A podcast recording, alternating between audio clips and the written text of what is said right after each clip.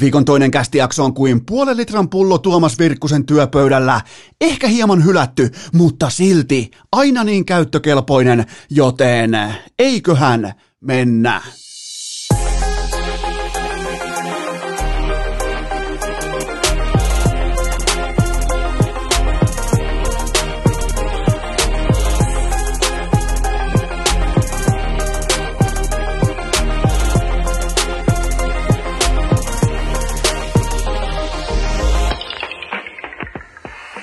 Tervetuloa te kaikki mitä rakkahimmat kummikuuntelijat jälleen kerran urheilukästin mukaan on tiistai, kuudes päivä huhtikuuta ja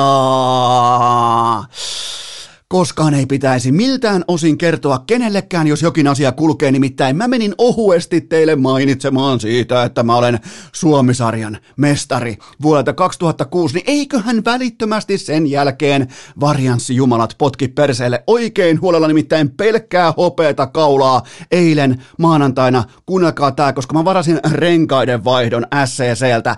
Välittömästi kun puukkaus oli tehty, mitä taivas antaa ylhäältä alas, kyllä vain lunta. Ihan ehtaa, ihan kuin jossain talvikankaalla Oulussa asuisi. Pelkkää lunta joka päivä, siinä on hyvä, ettei uudet jäähallikinokset iki omassa pihassa, joten ei todellakaan jatkoon. Tämä on niinku, Tämä on sitä kammottavinta varianssia, mitä just nyt, just tällä hetkellä pieni ihminen täällä urheilukästi vaatekomerossa voi kohdata, nimittäin kesärenkaat. Ja saman tien kun se buukkaus on tehty näin, niin taivas avautuu lumenmerkeissä näin. Okei, se on varianssi ja se liittyy nimenomaan siihen, että mä menin kertomaan teille, että mä voitin 2006 Suomisarjan mestaruuden, mutta tämä ei todellakaan riittänyt, nimittäin äh, varianssi Jumalien duuni ei ollut valmis, koska mä, mä otin, kuulkaa esiin mun vanhan tunturi lumo. Mulla on sellainen, koska meillä on täällä äh, kotona, meillä on vähän äh, parempaa maastopyörää, meillä on vähän kilpapyörää, meillä on Serveloa, ka, äh, Canyonia, Mondrakeria, kaikkea tätä, ja sehän nyt on ihan sanomattakin selvää, että niillä ei voi käydä vaikka huvikseen ajelemassa tai kaupassa tai retkellä tai äh, kylillä tai yhtään missä, joten mä kaivoin mun tunturilumon esille, ja no siinähän oli mennyt lukko lukko aivan täysin ruosteeseen. Se piti kulkaa vetää rautasahalla auki ja no sitten ei mitään muuta kuin urheilukauppaa hakemaan ihan viimeisen päälle vitoskategorian lukko, että nyt kun lähdetään uusille maisemille, niin tehdään heti selväksi se, että tätä pyörää ei varasteta ainakaan. No minkälainen lukko se sitten olikaan? Mä päätin, että okei, otetaan tuollainen numerokoodilukko. Mikä voiskaan mennä vihkoon? Mä menen laittamaan sen lukon tuohon mun tunturilumoon, että nyt on, nyt on vitoskategoria. Se pitää vaikka kulkaa elefantin kiinni siinä seinässä. Ihan tuokaa, tuokaa Jokinen, tuokaa Puljärvi. Se pyörä pysyy siinä ikuisesti, mutta kun mä laitoin sen ensimmäistä kertaa sen lukon siihen pyörään kiinni, niin, niin kävi sillä tavalla hassusti, että mä jouduin vähän venyttämään sitä erittäin raskastekoista vaijeria samalla kun mä kytkin sen lukon. Sitä ennen mä laitoin siihen mun oman koodin, ja sitten kun mä aloin vetämään sitä lukkoa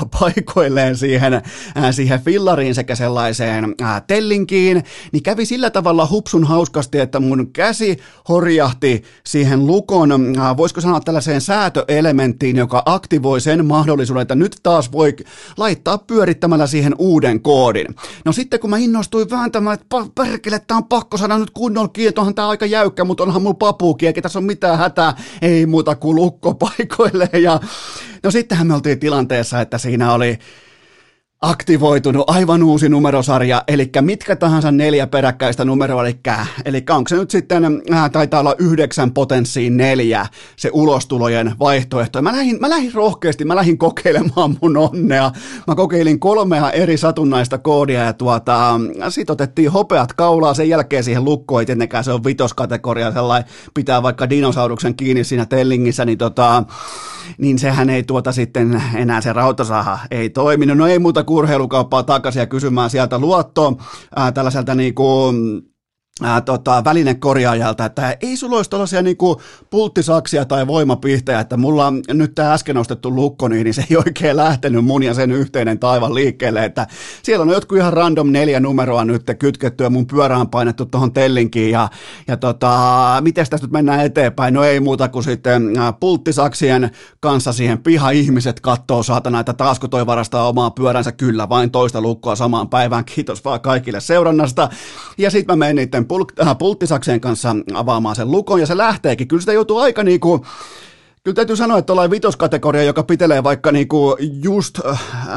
pumpissa olevaa Mikko Rantasta, niin tota, äh, täytyy sanoa, että ihan kunnolla sai vääntää. No sen jälkeen mulla on taas lukko katkottuna käsissä ja pulttisakset tai pulttipihdit tota, äh, toisessa kädessä mä käven taas urheilukauppaa. Sen jälkeen mä ostan halvimman paska lasten fillaripyörälukon. Mä luovutin. Se oli niin kuin mä olin done, koska mä tiesin, että on kaikki on varianssia. Mä en ole vieläkään tullut kuiville siitä 2006 mestaruudesta, joten tota, tällä hetkellä mun fillari, tää on ehkä vähän huonoa informaatiota, koska mm, nyt kaikki tietää, että mulla ei ole enää vitoskategorian lukkoa, mutta sille on syynsä. Eli toi katkee nyt sitten vaikka pinsetellä ihan se ja sama. Menkää vaikka, tuo, tuokaa edelleen Jokinen ja tuokaa Puljärvi, ha, hakekaa pois toi tunturilummo, se tuo pelkkää huonoa onnea. Mutta miettikää, yksi tällainen pian ää, niin kuin ohuesti peitelty bräkäys vuodelta 2006, niin suomalainen varianssi Jumalan mentaliteetti välittömästi lyö vastapalloa sitten tällaisten asioiden merkeissä, joten tätä on varianssikäyrä. Oikein niin kuin pääsin itse kokemaan, että mitä kaikkea se voikaan pitää sisällään, mutta nyt on käyty läpi talvirenkaat, nyt on käyty läpi myös fillarin, ja täytyy sanoa, että ikinä en osta Trelok-merkkistä lukkoa, en siis missään, en edes asella, jos olisi viimeinen lukko maailmassa, mun pitäisi sillä vaikka, äh, mikä olisi mulle todella arvokasta, mun pitäisi sillä vaikka saada kytkettyä viimeisellä tota, öö, Mad Maxin saarekkeella, kun kaikki muu on jo hautautunut hiekkaan, niin mun pitäisi siinä pystyä kytkemään vielä tuottajakope kiinni. Mä valitsin minkä tahansa, mä tekisin itse vaikka hiekasta lukon ennemmin kuin ostaisin Trailokin lukon, koska sitä voi näköjään vahingossakin vaihtaa sitä koodia siihen suo- ihan siis täysin käsittämätöntä pienikokoisen ketun paskaa Trailok ei ikinä enää jatkoa, mutta kuten sanottu, tämä kaikki oli varianssia. Hyvä, mennään ensimmäiseen aiheeseen ja sehän on totta kai se, että tänä tiistaina tiistaina saattaa olla teille vähän yllättävä päivä niiltä osin, että Talviolympialaiset alkaa tänään, just tänään, just tänä tiistaina, eli mun pitää nyt, mä oon GM, mä oon päävalmentaja, mulla on aika iso puku täytettävänä, joten mun pitää saada kentälle Suomen leijoniin yhteensä kahdeksan laita hyökkäjä. Mennään asiakäsittelyyn, eli mun varmoja pikkejä ovat Mikko Rantanen, Joonas Donskoi, Teuvo Teräväinen, Teemu Hartikainen ja Joel Armia, niin kuin joku varmaan muistaa tuosta mm, suurin piirtein kahden kuukauden, puolentoista kuukauden takaa. Okei, mä jätän vielä kolme laituritonttia auki just tätä päivää varten, koska on ollut varianssia, on ollut vähän niin kuin pelaajakäyrien, äh, suorituskäyrien muutoksia, on ollut ihan suoranaisia housuun paskannuksia, joten mä haluan käydä mun kokoonpanon uudestaan läpi. Mä käytän veto-oikeutta, koska totta tosiaan talviolympialaista alkaa tänä tiistaina. Miettikää miten kaunis päivä penkkiurheilijalle, toki ei mulle kun mä oon GM-valmentaja, ja ihan hirvittävä paine Santtu Silvennoisen terävä kynä odottaa kanadalaistoimittajalla on tiukkoja kysymyksiä liittyen mun joukkueeseen, mutta mennään siihen. Mulla on kolme laituritonttia vielä jakamatta, ja mun tarjolla olevat pelaajat kuuluvat seuraavasti. Janne Kuokkanen, Arturi Lehkonen, Kaapo Kakko, Eeli Tolvanen, Jesse Puljärvi, Kasperi Kapanen ja Patrick Laine. Ja se on tärkeää muistaa, että nämä kaikki pelaajat nyt tässä mun äh, suuressa olympiafantasia-maailmassa, ne on myös pelikuntoisia ja terveitä. Joten kysymys tähän aamuun kuuluu seuraavasti, että mahtuuko nyt sitten ihan oikeasti, mennään ihan aikuisten oikeaan, ihan aikuisuuden tilaan, hypätään tässä tilanteessa tällä hetkellä ja kysytään siihen suoraan. Mahtuuko Patrick Laine tällä hetkellä Suomen olympiamiehistöön? Siinä on sulle kysymys. Siinä on sulle, sä et ole varmaan pohtinut sitä, sä et ole varmaan käynyt läpi sitä, mutta mulla on sulle aika, aika kylmää materiaalia liittyen siihen, kuinka kammottavan huono pelaaja tällä hetkellä. Ja sä voit tuoda syyksi vaikka Tortorellan olosuhteet, Ohioon, Kolumbuksen pelitavan 5-5 jääkekon sentteripulan, minkä tahansa, mutta se on ihan hirvittävää kuraa tällä hetkellä se Laineen pelaaminen, joten kysymys kuuluu, mahtuuko Patrick Laine Suomen olympiamiehistöön? Janne Kuokkanen, samat tehot, identtiset tehot ja pelaa kokonaisvaltaista laadukasta 61 metrin jääkiekkoa. Okei, mä varmaan, no jätetään se tuohon lojumaan. Arturi Lehkonen, syvyyspelaajana, jokainen tietää mitä Lehkoselta saa, ihan aito henkeä ja vereen viimeiseen saakka, kypärä silmillä joukkuepelaaja isolla jillä. Kaapo Kakko, edelleen niissä tärkeimmissä edistyneissä tilastoissa koko New York Rangersin paras pelaaja, vaikkei tämä merkitse välttämättä, niin kuin ei tietyllä tapaa ei välttämättä tarvitsekaan merkitä sulle yhtään mitään, mutta siellä pinnan alla, siellä tekstitvn takana, siellä on kuitenkin jotain. Mun on tosi vaikeeta puolustaa vanhan liiton kiekkoihmisen. Mulla on tosi vaikeaa puolustaa Kakon sesonkia, mutta kun kaikki data kertoo mulle oikealta ja vasemmalta, että se pelaamisen malli, pelaamisen konsepti, se tuotanto on olemassa siellä, niin mä en voi myöskään hylätä näitä edistyneitä kellarinörttitilastoja näiltä osin, että että, tota, että Kakko ei olisi pelannut laadukasta jääkiekkoa nimenomaan tekstitvn, sen niin kuin kuvaputki-tvn takana. Sitten vielä tällä nimi, ei olisi ollut niin kuin varmaan pari kuukautta sitten missään spekulaatioissakaan, mutta Eeli Tolvanen, enemmän maaleja, enemmän YV-maaleja ja enemmän pisteitä kuin laineella, kaiken lisäksi vielä pienemmällä pelimäärällä ja pienemmällä ää, tota, ää, peliaikamäärällä, joten tota, sekin on aika mielenkiintoinen argumentti, että jopa Tolvanenkin kiilaa edelleen, ainakin siis näin niin kuin tilastoissa paperilla, suorituksessa, no mitä kaikki, mitä tahansa attribuutteja me voidaan nyt jääkiekosta keksiäkään. Sitten vielä Jesse Puljärvi, Tasapainottava työmies Oilersin supertähtien rinnalla jätti muuten viimeinen McDavidin äh, komeasti nollille, eli Puljärvi syöttöpiste, McDavid 0 plus 0 on 0. Mennään kohta siihen, mitä taas jälleen kerran McDavid joutui ää, äh, piskuisessa rivalrissa kohtaamaan, mutta tota, joka tapauksessa Puljärven sellainen tietty niin kuin, jos haluaisi ajatella hänet Jukka Jalos jääkeikossa kolmos nelosketjun ukkona, niin se voisi jopa toimiakin.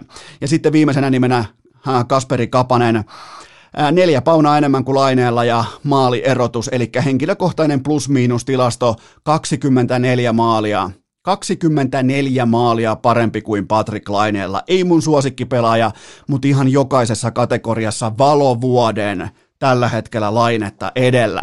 Ja sitten itse se Patrick Laine, nimittäin mä pyysin ihan avoimesti kellarinörtiltä, MacData Jeesukselta, Miika Arposelta virka-apua, ja hän toimitti mulle sellaisen maksumuurin takaa. Mun ei tarvinnut nyt tästä tilastopalvelusta maksaa Arposelle, mutta hän käyttää näitä kaiken maailman tota, todella edistyneitä, niin kuin voitte ehkä kuvitella, että miten siellä kellarissa tapahtuu, mutta se on vähän niin kuin uh, Pornhub premium, mutta vain jääkiekkotilastoja. Ja siitä joutuu maksamaan, joten tota, mä pyysin häneltä tällaisen pienen niin kuin, katsauksen siitä, että miten laineen pelaaminen tällä haavaa skaalautuu niin sanotulla GAR asteikolla per 60 minuuttia, eli GAR tilastointi tarkoittaa sitä, että ihan kaikki tekemiset jääkiekko-kaukalossa käännetään maaleiksi. Se, miten sä hyökkäät, miten sä puolustat, miten sä pelaat YVtä, AVtä, mitä tahansa, miten sä riistät, taklaat, tuotat, miten sä käännät peliä, se kaikki pyritään erittäin edistyneellä tavalla äh, kääntää maalimääriksi. Ja sitten otettiin vertailuksi, että miten hyvin Patrick Laine peilautuu sellaista pelaajaa vastaan, joka tuodaan AHLstä täyttämään hänen saappaansa, hänen sama roolinsa, hänen tehtävänsä. Ja mulla on teille nyt Patrick Laine fanit, erittäin huonoja, keltainen Lampo-fanit, todella heikkoja uutisia tähän tiistai-aamuun, koska Patrick Laine on tämän GAR-tilaston mukaan huonompi kuin se potentiaalinen AHL-tason korvaava pelaaja, joka on siis ihan random ukko, nostetaan tuolta vaan, heitetään koura jonnekin tonne noin, tosta ja tehdään nostoliike, vähän niin kuin niissä rikatuissa peleissä jossain huvipuistossa, missä pitää pystyä nostamaan joku pehmolelu sellaisilla ää, tota, kouralla, ei ikinä onnistu. Nyt me napataan sieltä se AHL-pelaaja laineen paikalle, boom, se on parempi kuin laine. Näin sanoo tilastot, näin sanoo suoritus, näin sanoo GAR, näin sanoo kellarinörtti.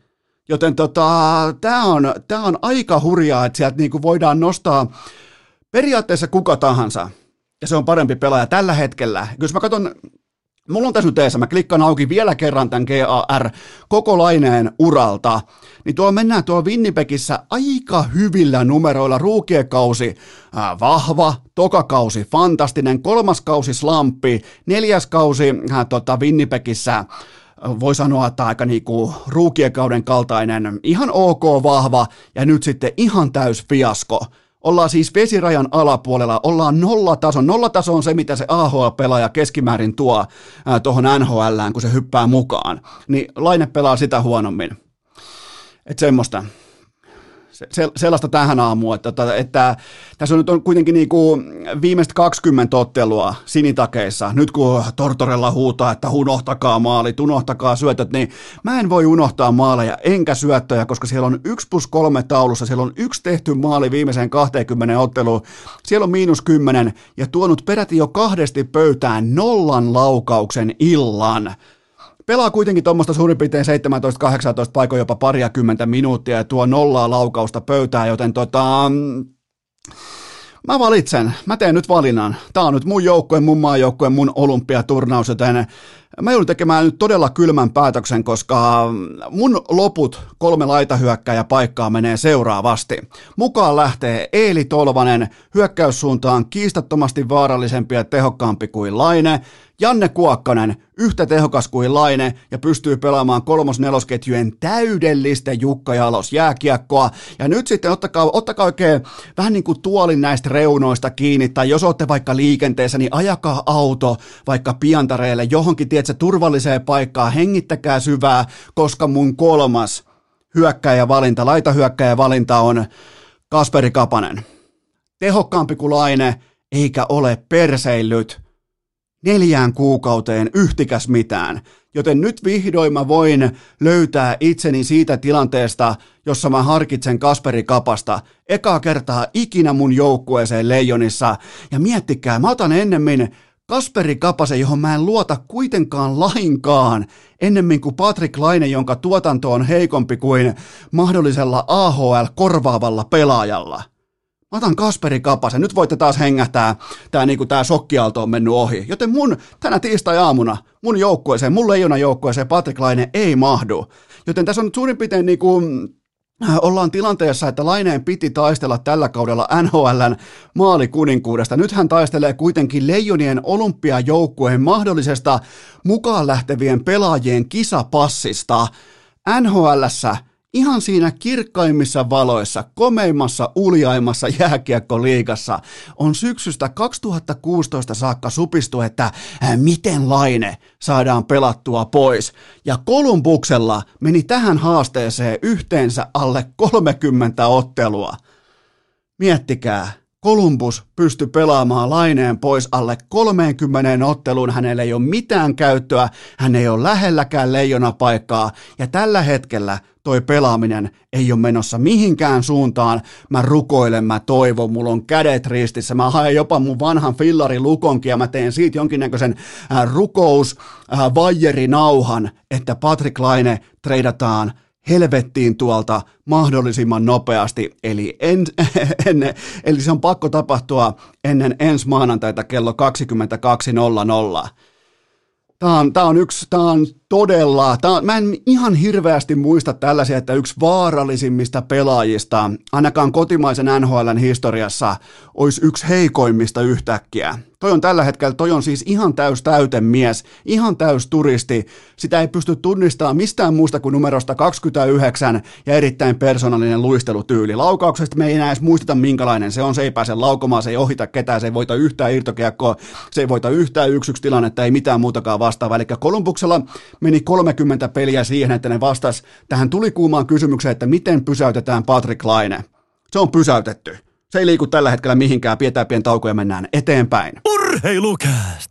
Yhtä uskottava kuin Arturin nyrkkeiluottelu isänsä vastaan! Tähän välikköön mulla on teille huippunopea kaupallinen tiedote ja sen tarjoaa dig.fi eli Dick Johnsonin kaikki tuotteet. Menkää sinne verkkokauppaan, olette todella hyvin käyttäneet koodia urheilu, joka siis antaa miinus 20 prosenttia alennusta kaikista tuotteista niin monta kertaa tahansa kuin haluat, ihan mitkä tuotteet tahansa. Se koodi on siis urheilu. Napatkaa vaikka mukaan polttavat pallit saippua, joka on mun omakohtainen suosikki, tai sitten Solid Statein tuoksuvoiteita. Mikä voittaa tavallaan, niin kuin, jos sä mietit sitä, että miksi tuoksuvoide? No sen takia, että se pullo ei hajoa vaikka treenikassiin, se ei ole sellaista suhauttelua, sulle ei niin kuin koko, sitten taas kohta kun mennään vaikka pukukoppeihin tai mennään treenaamaan jonnekin vaikka kuntosalille tai vastaava, niin se koko tiano, koko suljettu tila ei haise sille sun suhautukselle, joten tuoksuvoide vähän tuohon sormen kärkeen muuta kuin kaulalle, ja on muuten viimeisen päälle mun suosikki tuoksu Solid Stateiltä on nimenomaan Drifter, eli raahelainen surittaja. Mä oon antanut sille jopa lempinimenkin, koska se on niin hyvä. Ja sitten kaikki isot pojat toisin kuin minä. Te voitte sitten harkita jopa partaan hieman käärmeöljyä. Se pullo pelkästään mukailee tiettyjä legendaarisia viskimerkkien, tällaisia niin kuin, miten voisi sanoa, historiallista muotoa, tyyliä, kaikkea tätä värimaailmaa, niin se on ihan pelkästään must-ostos teille kaikille. Ja jos ei löydy mitään muuta, niin kokeilkaapa ihan, ihan siis ottakaa kevätkokeiluun Dick Johnsonin ikioma vitun hyvä kahvi. Kyllä vain, se on sen nimi. Joten tota, koodilla urheilu, miinus 20 pinnaa hinnoista pois, ihan mikä tahansa. Nyt voitte ihan luvan kanssa mennä osoitteeseen dig.fi, ei tarvi edes poskien punastua, menkää osoitteeseen dig.fi. Tähän kylkee vielä huippunopea K18-tuoteinformaatio, joka sisältää nyt sitten kaikki meikäläisen omakohtaiset mestarien liikaviikon äh, kohdepoiminnat, koska tästä tulee mieletön viikko Äh, mä toivon kuitenkin, että kuuntelette ton äh, viikon ensimmäisen sunnuntai-jakson, sunnuntai-maanantai-jakson, jossa on sitten ihan asiantuntija vieras mukana, että miten tätä jalkapalloa pelataan tai ei pelata.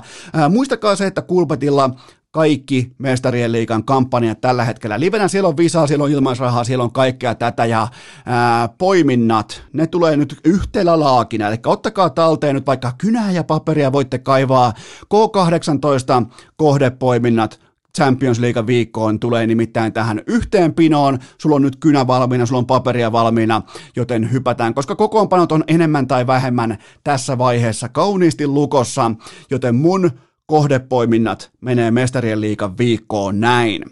Ensin lähdetään tänään tiistaina tiistai-illasta kello 22.00 Manchester City miinus puolitoista maalia, eli pitää voittaa kotonaan vähintään kahdella maalilla Dortmund. Äh, Dortmund tällä hetkellä on todella ontuva, se on loukkaantumisongelmissa, se on ontuva nimenomaan siinä Äh, pelinopeudessa, puolustuspelinopeudessa ja nimenomaan puolustuspelaamisen tällaisessa niin kuin jänteen kestävyydessä. Siellä on hyviä hetkiä, mutta niiden karmaisevat hetket, ne on siis ihan divaritasoa. Äh, siellä tulee ihan uskomattomia aivopieruja. Jokainen ymmärtää sen, kun Manchester City tulee pitämään palloa suurin piirtein 70 pinnaa tänä iltana, että mihin se, mihin se hinkkaaminen, mihin se höylääminen johtaa.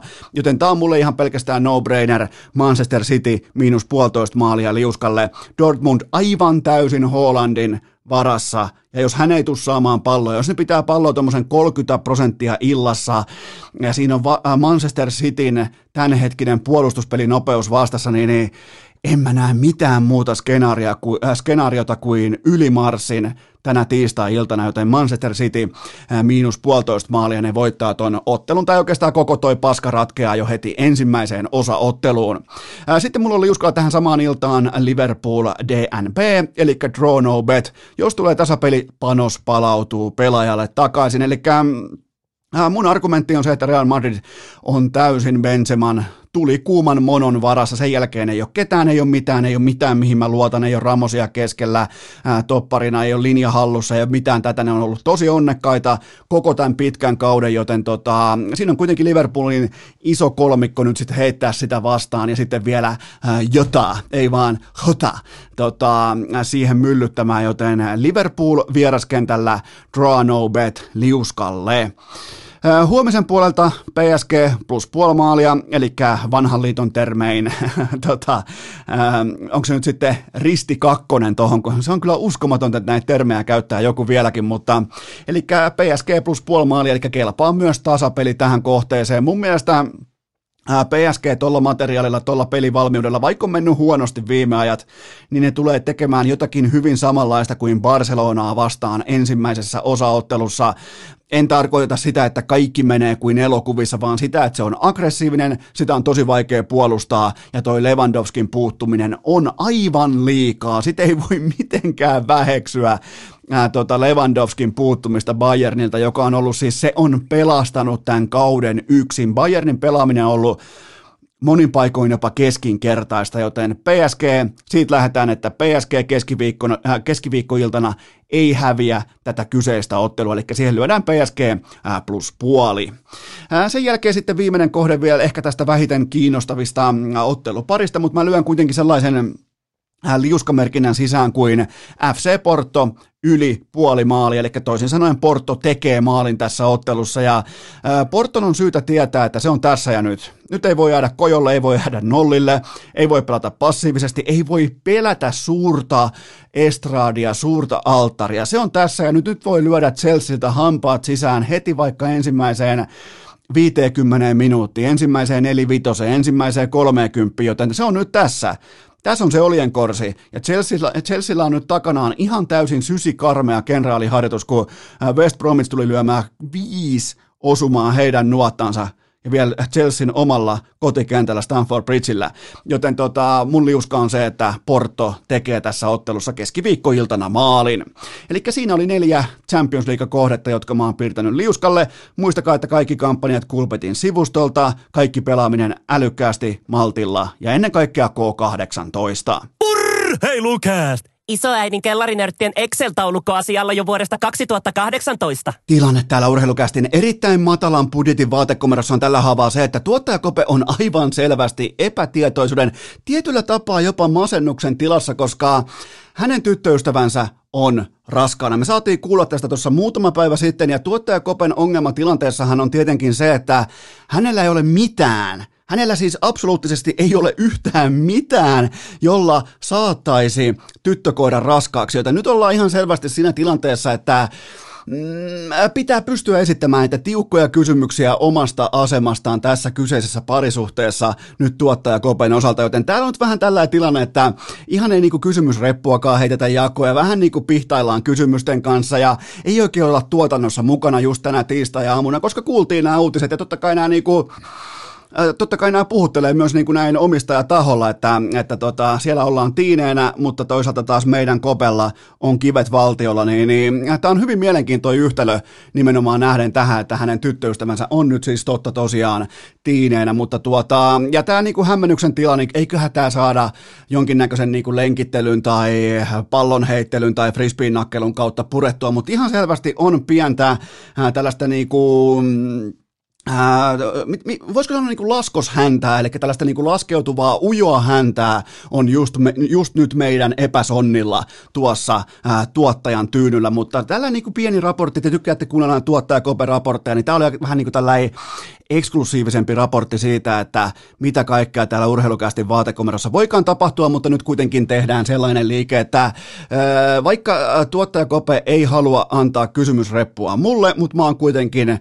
mä oon hustlannut mä oon, mä oon jotenkin niinku kaivannut, kaivamalla kaivannut häneltä muutaman kysymyksen pöytään. Tänään heitetään pelkkiä kysymyksiä, ei tehdä ollenkaan top 5 listausta. Pidetään niinku jakson mitta. Koitetaan nyt vihdoinkin pitää näitä jaksoja jonkinnäköisen rodin ää, sisällä, joten otetaan teiltä, ja kiitos jälleen kerran pohdinnoista, aivan fantastisia, napataan teiltä ensimmäinen pohdinta pöytään.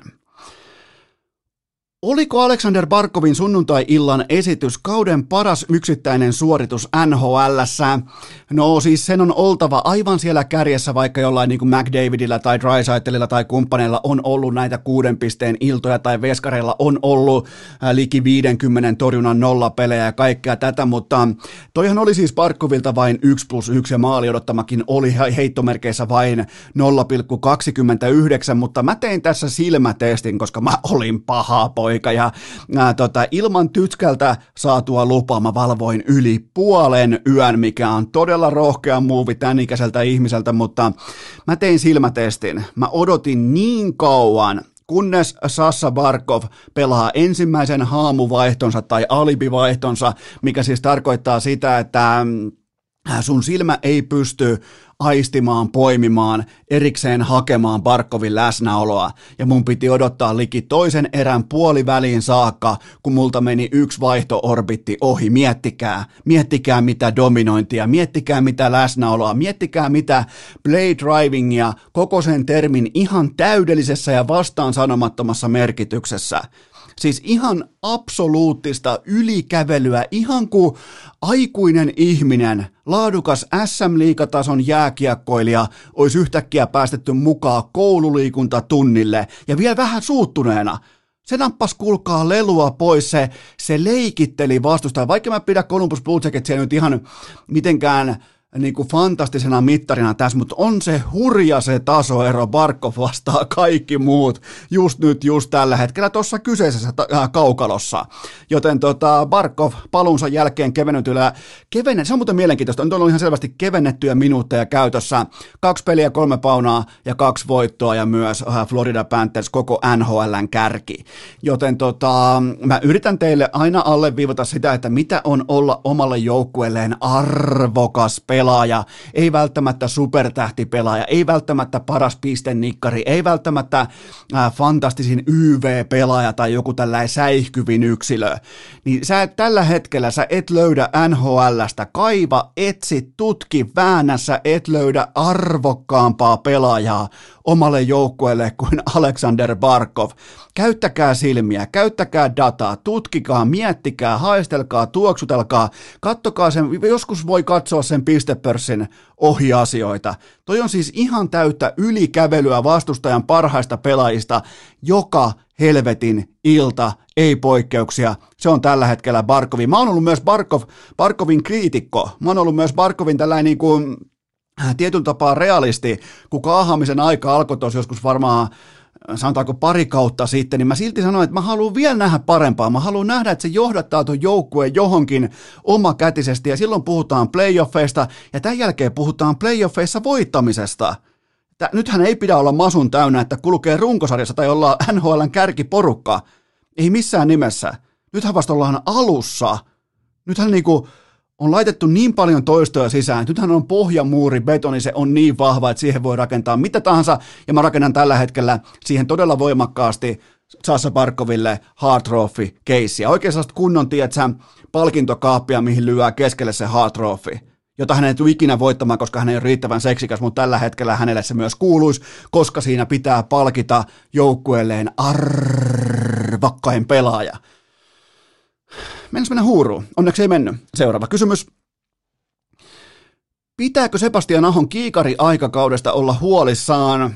37 peli 33 tehopaunaa, mikä on kuitenkin vielä ihan suod- ää, siedettävä suoritus ja ää, nyt sitten neljä matsia yhteen soittoon Niko Salo taulussa, mutta ää, toissa yön 1-0 voitto Dallasista oli aika kuvaava tapaus siitä, että Aho oli kentän paras ja vaarallisin pelaaja.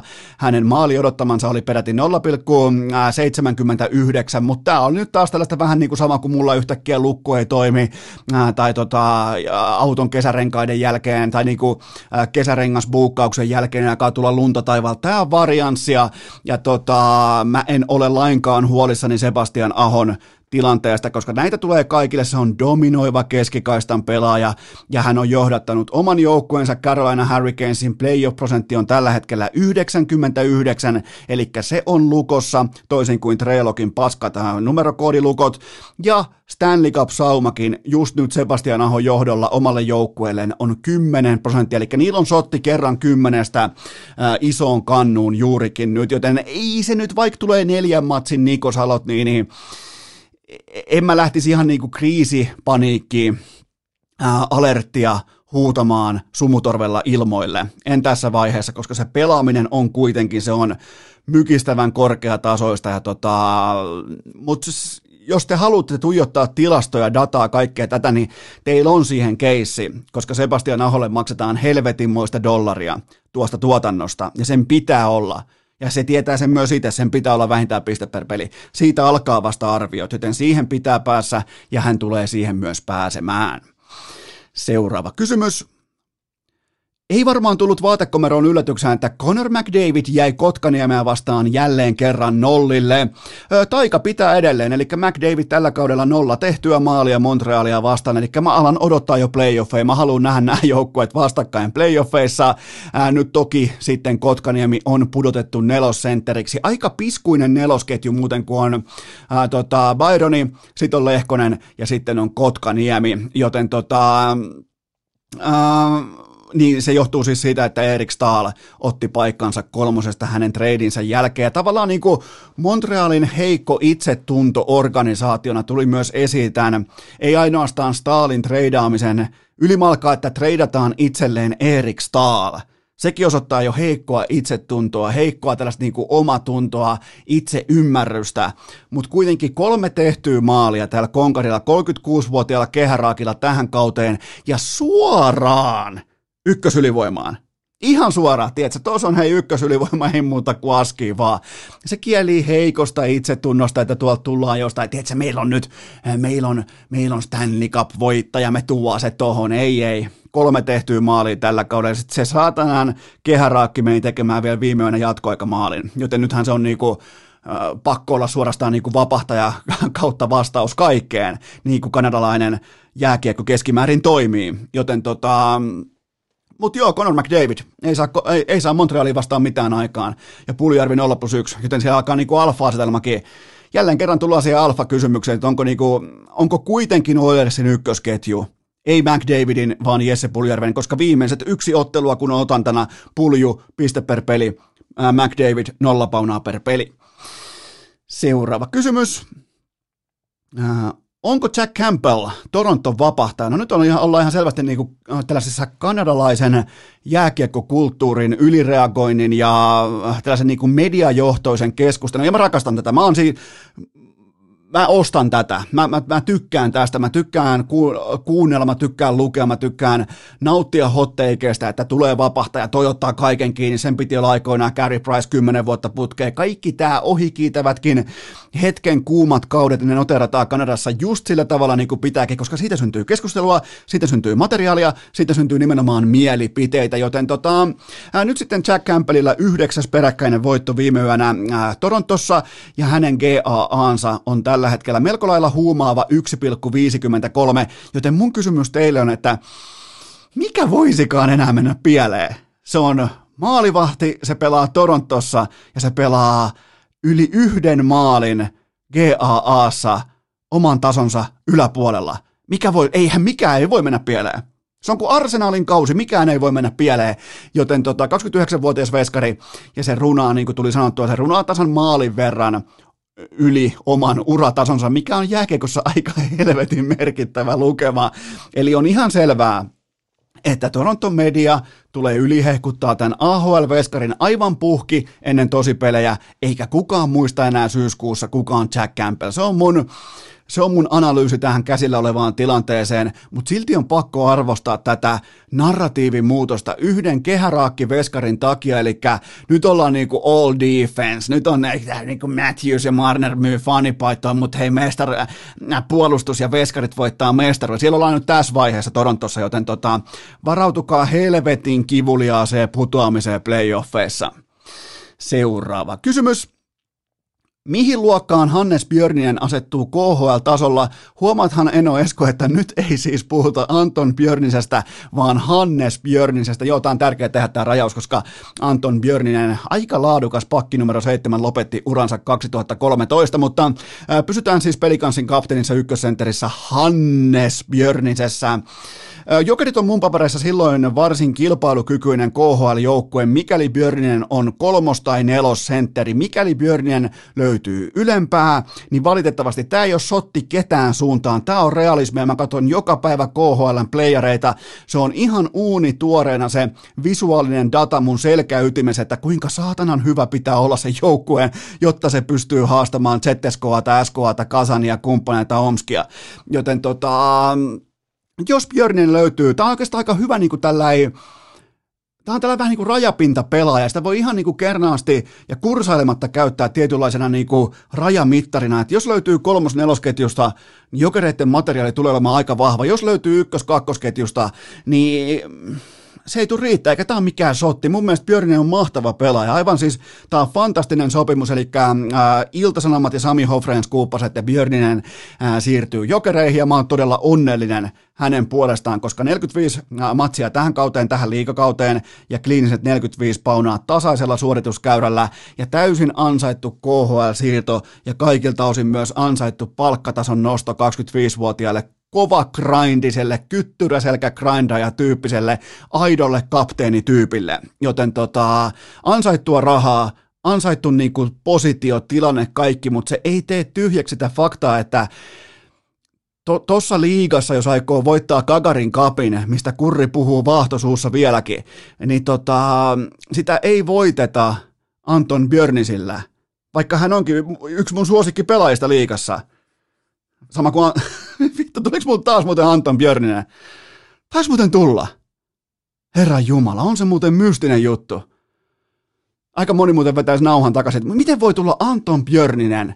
Mitä, mitähän se on niinku, mä muistan kyllä kun se pelasi silloin, joo, on, joo mutta joka tapauksessa niin tota, vaikka Hannes Björninen on siis todella laadukas, todella laadukas liikapelaaja, montahan kertaa muut tuli Anton Björninen. Pitäisikö nyt olla sama ukko? Tai joku Netflix-sarja, jossa niinku, tullaan jonkinnäköiseen niinku tällaiseen Joo, ei tämä, tämä ei, tämä ei niin kestä minkäännäköistä arviointia nyt tämä.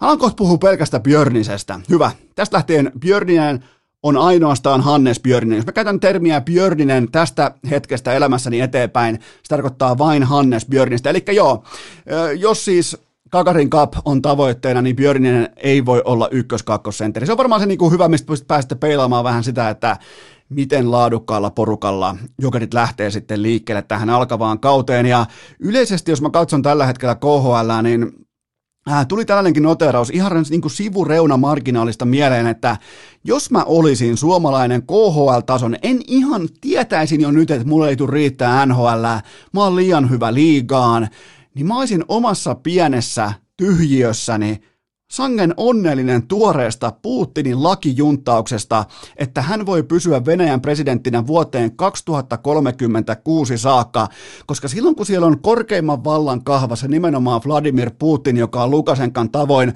aivan uskomattoman kova kiekkomies, niin se tarkoittaa sitä, että urheilussa, etenkin jääkiekossa, tilipäivät, ne on taattuja pitkälle tulevaisuuteen. Joten tota, KHL-rahoitus ei tule ikinä kuolemaan tai ontumaan Putinin valtakauden. Se on tehty selväksi. Se, on, se, se on, tuntuisi olevan niin kuin tärkeämpi kuin paikallinen kansanterveys tai paikallinen kela tai paikallinen äh, sote tai mikä muu tahansa. Kunhan KHL on rahaa ja kunhan niin kuin oligarkit laitetaan pumppaamaan omia öljy- kautta kaasurahojaan ihan helvetisti jääkiekkoon, niin jos sä oot tällä hetkellä joku 17-16-vuotias nuori nouseva jääkiekkoilija Vesa, niin, niin, niin tota, sulla voi olla rantatontti, sulla voi olla omakotitalo 404 omakotitalo jollain kukkulalla ihan pelkästään sen takia jonain päivänä, että Putin pysyy vallan kahvassa. Mieti. Nimenomaan nyt ollaan siinä tyhjiössä. Ollaan nimenomaan siinä yksittäisen jääkiekkoilijan tyhjiössä. Nyt ei ajatella sitä, että ne valtaa kohta koko Krimin ja koko Ukraina ja koko Euroopan, mutta, mutta tota, toi siis tarkoittaa sitä. Harjoitellaan vielä kerran. Hannes Björninen, Hannes Björninen. Ai että kun lähtee hyvin, otetaan vielä kerran. Hannes Björninen. Jumalauta, mistä tulee Ant? En tiedä, mutta mennään seuraavaan kysymykseen. Omsk johtaa Oliver Kasken johdolla Kasania ja otteluvoitoin 2-0. Onko suurin mestarisuosikki jo arkussa? E, ei missään nimessä ole arkus. Mä en olisi siis, jos mä olisin hautausurakoitsija, mä en olisi kaivannut edes sinkkiarkkoa tässä kohdin esiin sieltä ää, niin kuin tota, peitteen alta. Mä en olisi välttämättä edes puhaltanut pölyjä pois siitä peitteen päältä, joten tota, Kasan on ollut pelillisesti täysin ylivoimainen tähän saakka, mutta mä en voi nyt valitettavasti sitä teille mitenkään todistaa, koska KHLn tilastointijärjestelmä, kaikki metadata, no sitä ei ole. sitä, se on siinä mielessä, muuten urheilu palautuu takaisin niin kuin jääkiekon alkuajoille tai tällaiseen niin kuin, ehkä jopa jääkiekon romanttiseen äh, kategoriaan niiltä osin, että nyt on pakko katsoa, jotta tietää. Et voi, et voi oikaista tilastojen kautta, niin kuin vaikka NHL voi ihan minkä tahansa argumentin voi perustella. Kaivat vaan riittävän syvältä, niin ihan varmasti löydät. Ja jos ei muuten löydy, niin voit konsultoida Mac Data Jeesusta koska tahansa. Joten tota, mä oon katsonut nyt todella paljon KHL playoffeja. Mä tykkään edelleen olla, olla tyhjössä. O- ollaan tyhjössä, että kukaan ei pääse känseloimaan tai moralisoimaan, mutta tota, mä tykkään katsoa, kun on yleisöä, on tunnelmaa, on fiilistä, on kaikkea tätä, niin tota, kyllähän Kasani on ollut pelottavan kova kaikkialla muualla paitsi tulostaululla ja koko äh, playoff-kevään ykkösnimi on totta kai Omskin maalivahti Simon äh, Rubekki, eli nämä Veskarin tilastot, seitsemän starttia, kuusi voittoa, GAA tasan ykkönen ja torjuntaprosentti nöyrä 97, niin kyllähän se kertoo siitä, että sauna on hitusen verran kuumana nyt sitten tsekki maalivahdilla. Ja niin ja siinä on muuten sitten vielä kylkeä 3-0 peliä ja ää, pelaa vielä, miettikää, pelaa vielä kaiken pelinumerolla. Maalivahti pelaa pelinumerolla 11, minkä pitäisi olla jopa Venäjälläkin milisi asia. Ja siitä ei pystyisi lahjomaan edes Mikko Esko itseään ulos, koska hän ei koskaan milisiä lahjonut. Joten tota, numerolla 11 pelaava maalivahti dominoi KHLn playoffeja. Mä en ole välttämättä siihen valmis, joten to, ja, ja kyllä jos mietitään niin NHL-historiasta, mulla on teille dataa, pitää sieltä asti kaivaa. NHL-historiassa, jossa johdat tässä kyseisessä tilanteessa vakuumiin pakatusti ottelusarjaa 2-0, niin saat 87 prosenttia kerroista jatkossa.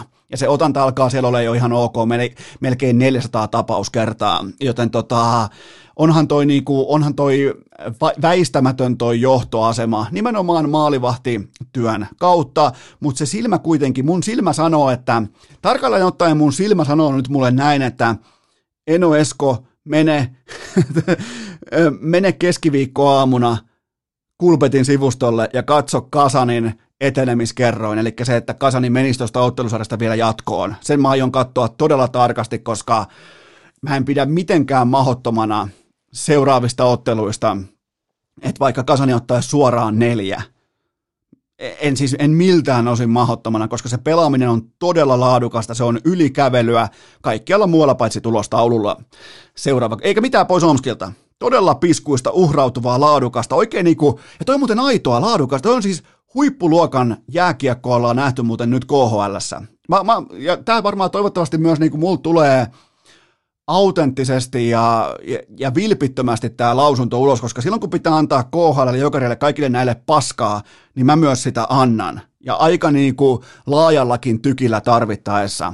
Nyt me nähdään huippulätkää, siis todella laadukasta, aitoa playoff-lätkää itärajan toisella puolella. Seuraava kysymys. Yle raportoi, että Tapparan koronapelaajia olikin jäällä peräti kuusi kappaletta. Voitko täsmäntää, että miten tämä on mahdollista? No siis tämähän ei ole mitenkään mahdollista, koska Jukka Rautakorpi sanoi yhden ISN artikkelin mitassa noin 15 kertaa, että kyseessä oli vain kaksi pelaajaa ja marginaalinen virhe toteutui vain yhden ainutkertaisen kerran, joten tämähän ei ole siis mitenkään mahdollista. Ja mu- muutenkaan tämä ei, mä en voi pitää tätä mitenkään niinku... Uh, oikeudenmukaisena raporttina, koska tuota, toimitusjohtaja Mika Aro pyysi jo anteeksi sitä, että jäivät ainutkertaisesta virheestään kiinni. Ei tämä, tämä ei, ei, eihän siis, eihän Tapparas ole, eihän siellä ole koronajäällä käyty koko kautta. Eihän siellä ole kohta vuotta käyty korona, ei missään nimessä. Kerran käytiin maanantaina, jäi kiinni ISL pyysi sitä anteeksi. Ei siis sitä, että toimi näin, vaan sitä, että jäi kiinni. Ja sekin teki sen takia, että terveystalo lähti helvettiin. on toi kyllä. Ja nyt ja taas mut vielä tappara, kun mä ta, taas niinku, mä olin just saavuttamassa tappara sydämen, ja nyt se viedään mut jälleen kerran pois. Mut joo. Ja mä voisin melkein tälleen niin kuin lastenkirja henkisesti sanoa tähän loppuun, pitää vaikka jonkun pienen äänimerkki, mulla ei kyllä ole mitään äänimerkkiä nyt tähän hätään, tota, mutta olisiko, olisiko tossa äänimerkki? Kyllä, ja tämän jälkeen tulee äh, lukijan ääni, eikä tässä vielä kaikki. Ja kohta varmaan vielä käännetään kerran sivua tämän Tapparan saakan kanssa, koska kyllä, kyllä siellä, on vielä, siellä on vielä muutama pääsiäismuna kätkettynä. Viimeinen kysymys. Sami Hofrenilla ja Ville Tourulla käy erikoisvieraita erikoishaastatteluissa, kun taas urheilukästissä käy vain normivieraita. Onko tämä podcast termein niin sanottua vierasdopingia? Öö, tämä on ehdottomasti sitä. Tämä on ihan sama kuin joku niinku, äh, tota, yhtäkkiä heitetään ennen trade-ikkunaa joku nelosketju jätkä vaikka äh, Crospin ja Malkkinin rinnalle ja sen jälkeen toivotaan kädet ristissä tehoja, joten tämä on, niinku, tää on selkeää vierasdopingia ja tämä on Mä voisin melkein väittää, että tässä on piskuinen ruukie Ville Touru kaiken takana. Että ensin tullaan näppäinä päällä suoraan Stetsonin päässä studioon ja nyt sitten tyhjennetään koko hiha ässistä. Joten tota, Erikoisvieras erikoishaastattelussa tarkoittaa muuten sitä, että vieras seisoo koko vierailun ajan päällään ja vastaa kysymyksiin, jotka eivät liity hänen toimialaansa. Eli siinä on niin kuin mun odotusarvo sille, että on erikoisvieras erikoishaastattelussa. Kukahan tulisi mulle erikoisvieraaksi erikoishaastattelu? Siis silleen, että ihan oikeasti seisoo päällä. Kukahan pystyy seisoo päällä tuommoisen puolisen tuntia? En tiedä, varmaan Virkkunen kusee pulloa muutenkin siinä pitkin, pitkin tota vierailu, mutta joo, on, toi on niinku Hofrenilta ja Toudulta ihan täysin odotettu ja ison Sodomatalon tällaisia niinku äh, tota, alfa-peliliikkeitä, millä laitetaan tällaisia äh, pieniä yksin tuotettuja podcasteja vähän niin kuin omalle paikalleen. Tämä on tämä, kun sieltä tulee iso tykistö, niin kyllähän täällä niinku renki löytää oman uomansa. Pidetään pian tauko ja mennään eteenpäin. Urheilukääst! Haaveena Miro Heiskasen liuku, pullukka kympin pohkeet ja Aleksi B:n tukka. Tähän välikköön mulla on teille huipputärkeä kaupallinen tiedote ja sen tarjoaa polar.com, koska kevään uutuus Vantake M2, se on huippusuosittu just nyt, just tällä hetkellä. Aloitetaan sillä hintalapulla. Se on nimittäin vain 299. Aivan loistava, mä toistan, loistava ensimmäinen multisport-kellovalinta. Jos oot miettinyt, että pitäisikö ottaa seurantaa vaikka treenaamista, kuormitusta, unenlaatua, kaikkea sitä, mikä saattaa siis, siihen ei voi nojata orjallisesti tai antaa sen kellon määrittää sun arkea tekemistä tai mielipidettä, mutta se voi antaa todella tärkeitä. Mulla on nyt vuoden ollut kohta polari kädessä ja se antaa todella optimoitua osviittaa siitä, että mihin suuntaan ollaan menossa. Sä itse kuitenkin lopulta kuuntelet sun kroppaa, sä teet päätökset, mutta se kello, kello antaa sellaista dataa, mitä sä et ikinä tuu mittaamaan. Sun oma pääkoppa, data, muistikuvat, ne on kuin joku KHLn tilastojärjestelmä sitä ei ole, joten on tärkeää saada sitä kellarinörttimateriaalia kellon muodossa omaan ranteeseen, ja tähän sulle sopii loistavasti kevään uutuus Vantake M2, hinta on 299, akku kestää valmiustilassa jopa 100 tuntia, ja treenin osalta noin 30 tuntia, joten jos lähdet vetämään vähän pidempääkin siivua, niin toi kello kestää sen. Kyllä, toi hinta on todella, todella hyvä. Se hintalaatusuhde on pelottavan hyvä, joten Polar Vantake M2 hintaan 299 osoitteesta polar.com tai meette vaikka jaksoesittelyyn tai meette tänään vaikka meikäläisen Instagramiin ja sieltä swipaatte ylös ja se osoite, se on totta kai polar.com. Tähän kylkee myös toinen erittäin maukas kaupallinen tiedote, nimittäin Tsingtao Zero. Siellä ollaan todella kiitollisia, että olette ottanut, te kummikuuntelijat, te olette ottanut Tsingtao Zeron todella fantastisesti vastaan ja Tsingtao haluukin lähettää teille kaikille kiitokset kaikista kuvista, tunnelmista, fiiliksistä, missä olette juonut, mi- mihin olette ottanut Tsingtaon mukaan, mi- mi- minkä tapahtuman tilanteen jälkeen olette korkanneet yhden alkoholittoman kylmän ja no onhan se nyt hienoa. Tavalla, on mullakin tuossa ollut jo maastopyöräilyn jälkeen kertaalle yksi kylmä mukana auton takakontissa ja siellä metsän jälkeen, tiedätkö, kun sä oot ihan yltäpäätä paskassa ja sä oot kuluttanut tuommoisen 1700 kilokaloria ja näin poispäin, niin, niin on se nyt nätti ottaa siihen yksi kylmä alle välittömästi ja miettiä, että mites, kuinka kovia maastopyöräilijöitä tässä nyt sitten oikein ollaakaan. Ja äh, Tsingtao Zero on urheilukästi ranking ykkönen nimenomaan sen monipuolisuutensa johdosta. Treenin jälkeen savulohen oheen, saunan kylkeen, kaikki to toimii Enoeskon takuulla. Mä oon ostanut tätä jo tuolta tammikuusta lukien ja muistakaa, että tuote leviää nykyään tehokkaimmin nimenomaan teidän asiakkaiden toiveesta. Jättäkää korttelitoiveita sinun toive.fi ja kauppiaspyyntöjä. Siten teillä on sen jälkeen hyvinkin nopeasti teillä on Tsingtao Zeroa kaapissa sun ikiomassa lähikaupassa, joten menkää vaikka, kirjoittakaa Googleen korttelitoive pääkaupunkiseudulla ja toivokaa sitä ympäri, ämpäri, kaikkiin Alepa kauppoihin, niin johon alkaa homma toimittaa, joten tota, ja mä vielä loppuun mainitsin sen, että huhtikuun, huhtikuun niin tuohon jälkimmäiselle puoliskolle on luvattu peräti 20 asteen lämpötiloja, joten mun papereissa Tsingtao Zero on aivan täysin selvä valinta, joten tota, jos tykkäätte nolla-oluista, ottakaa testiin Tsingtao Zero. Urheilukääst! Ei aina paras, mutta joka ikinen kerta ilmainen! Eipähän tässä kulkaa mikään mukaan auta kuin rouhaista seuraava kysymys pöytään. Mikä on yleiskiiman taso ennen NHLn trade deadlinea? No mikäli tuota vaikkapa kanadalaistoimittajien siirtomarkkinoiden kuumin nimi on tällä haavaa David Savard, niin tuota, mä taidan jättää koko deadlinein sitten väliin. Jos tässä on huippu, tässä on taso, tässä on kärkisonni, niin mä en halua tietää sitten alempaa kategoriaa, joten tota, ja tämän jälkeen, Savardin jälkeen tuleekin sitten Taylor Hallia ja kumppaneita. Mun mielestä ainoat merkittävät pelaajat, oikeasti merkittävät pelaajat tässä vaiheessa on Mikael Granlund ja Matias Ekholm, joten tota, ja nekin pelaa vähän liian hyvässä joukkueessa, että siellä voi nimittäin playoff-ikkuna olla jo, tällä hetkellä se on kyseisillä pelaajilla 40 prosenttia juuri juurikin tänä tiistai-aamuna, joten tota, Maanantaina kello 22.00 nähdään sitten lopulta, että miten paljon tämä korona-aikakausi vaikuttaa tähän kokonaispakettiin ja siihen, että pitää muistaa salarikäpin stabiliteetti, revenue ei kasva, on paljon sellaisia muuttuja, mitkä varmasti vaikuttaa siihen, että milloin kannattaa ostaa, myydä näitä kyseisiä osakkeita, eli pelaajia tässä kohdin, joten tota, kuten sanottu, jos siellä on niinku, äh, kadella, äh, TSNn nimilistan kärjessä on David Savardi, niin tota, kyllä Eino Esko varmaan skippaa koko trade deadline näiltä osin. Mutta kyllähän siis joku niin kuin Mikael Granlundin siirtyminen, niin se on ollut paljon puheenaiheena, ja se ei olisi puheenaiheena, ellei sitä olisi kaupiteltu sieltä syntyy, ja se on vain kysymys, että kenen suunnalta kaupitellaan ketäkin, että onko se, niinku, onko se agentin vuotama tieto, onko se seuran vuotama tieto, silloin aina, sillä luoda, luodaan sitä leverakea, sillä luodaan sitä äh, tilannetta, jolla sitten saadaan pelaaja kenties ulos seurasta, oot sitten kummalla puolella pöytää tahansa, mutta hyvin, hyvin vähän merkityksellisiä oikeita jääkiekkoilijoita on näin niin kuin jaossa. Totta kai sieltä voi tulla joku pommikin, jos joku huomaa niin kuin tällainen Dubois-laine tyyppinen pommi, mitä välttämättä niin kuin se vaikuttaa vähän liian isolta to- toteutuakseen, joten tota, ei kuitenkaan poissulita sitä, etteikö sieltä tulisi jotain ihan oikeitakin jääkiekkoilijoita, mutta jos David Savardilla mennään, niin, niin, niin tota, saatte mennä sitten ihan keskenänne. Seuraava kysymys. Kumpi vakuuttaa NHL-tasolla nopeammin, Arttu Ruotsalainen vai Otto Leskinen?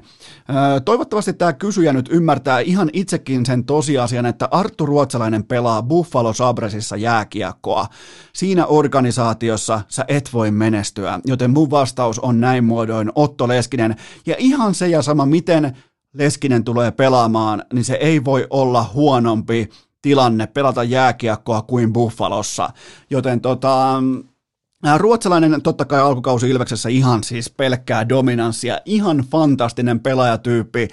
AHLssä pauna per peli, kun taas sitten Leskinen on Laval, äh, Laval Rocketsin, eli Montrealin farmiseuran vahvan pelaamisen takuumies takalinjoilla, eli siellä on Montrealin punaisten farmiporukka, se on suorastaan dominoinut Kanadan divisioonaa, 17 voittoa, vain neljä tappiota 23 otteluun, ja Leskinen näissä kyseisissä kaikissa pelaamissa on otteluissa yhteensä 14 tehopistettä, joista 13 syöttöpisteitä, joten mä ootan Leskiseltä, mä otan Leskiseltä enemmän, koska Buffalo on niin kammottava ydinjäte, laskeuma, kaatopaikka, että sieltä ei vaan nyt yksi pieni mikkihiirin kokoinen Arttu Ruotsalainen, niin siitä ei vaan, niin kuin, vaikka olisi minkälaiset uh, uraanin kestävät kahluusaappaat jalassa, niin tosta suosta ei kävellä läpi, joten mun vastaus on Otto Leskinen. Ja kummankaan pelaamista tässä vaiheessa juuri nyt tiistai-aamuna ei ole tietoa, että milloin se mahdollisesti tapahtuu. Leskinen ainakin on jo taksissa, ruotsalainen on vähän niin kuin tyrkyllä, mutta mitään takuita ei ole siitä, että kumpi näistä nyt sitten hyppäisi askiin. Äh, seuraava kysymys. Mitä Makvan Amerikani tarkoitti, kun hän linjasi, että tämä seuraava UFC-ottelu on hänen ensimmäinen ammattilaisottelunsa? Piti oikein tavata kysymystä, kun ei meidän mahtua aivoihin, mutta nyt kun se on oikein niin kuin, se on sisäistetty, se on jäsennelty äh, pääkopan sisällä, niin tavallaanhan tässä ilmeisesti alleviivataan sitä, että Amerikani on ymmärtänyt sen, minkä me kaikki ollaan tiedetty jo pitkään, eli kyseessä on fraud, ura tähän saakka on ollut putipuhdas, huijaus, joten tota, tämä on tavallaan surullista, silti, silti myös ohuesti motivoivaa, että 32-vuotias ihminen joutuu erikseen ymmärtämään uransa viimeisessä kaarteessa, että mitä se ammattiurheilijan arki on. No parempi myöhään kuin ei milloinkaan, mutta tähän alkaa taas tuomaan niin kuin pintaa tällaisia hyvin amerikanimaisia narratiivisävyjä, niin kuin koko hänen huijausuransa on ollutkin. Aina on keksitty tarinoita, koskaan ei ole valmis kuitenkaan kaivamaan riittävän syvältä, aina on etitty helppoa vastustajaa, vuoden taukoja ja kaikkea tätä, joten tota, Amerikani on viimeiseen kuuteen ottelunsa kolme ja kolme. Sein Burgos-tappio, se oli suorastaan häpeällinen, se oli jo hävitty lentokoneessa, Edson Barbosa puolestaan näytti tuossa tovi sitten, että missä menee höyhen sarjan top 15 taso, ja se menee helvetin paljon korkeammalla kuin Makvan, Makvan Amerikanin taso. Joten tota, Tämä seuraava ottelu on nyt sitten hänen UFC-uransa viimeinen ja tota, se mikä on mielenkiintoista, niin Amerikanista on tullut Dana Whiteille aika dynaamisen alun jälkeen tarpeeton urheilija. Ja se johtuu siitä, että Amerikani valitsi tauot, valitsi foorumin seinät, valitsi mainoskampanjat, valitsi lomat silloin, kun olisi pitänyt olla työhaalarit päällä tuolla ehkä 5-4 kertaa vuodessa. Mutta semmoista se elämä on. Jos et laita toistoi sisään, jos et saa saatavilla, niin ketään ei myöhemmin enää kiinnosta. Joten tota, mutta tavallaan hienoa, että hän itse ymmärtää nyt, kun hän itse sanoi, että tämä, on, tämä seuraava ottelu on hänen ensimmäinen ammattilaisottelunsa, niin se on hienoa tavallaan kuitenkin romanttissävyisesti kuulla, että että hän vihdoin suhtautuu urheiluun niin kuin ammattilaisurheilijan tulee suhtautua urheiluun. On se hurjaa touhu. Talentilla päästä onne asti, ja, ja tota, mutta toivottavasti viimeinen ottelu on sitten myös tällainen niin kuin, Otetaan siihen posin kautta. Toivottavasti tulee äh, tupla V siitä vielä mukaan ja, ja sen jälkeen sitten UFC-hanskat. UFC-hanskat voikin naulata uuden liikuntasalin seinään. Seuraava kysymys. Classic teurasti Oilersin ensimmäisessä sählyfinaalissa. Kuka oli iltapäivän tähti numero yksi?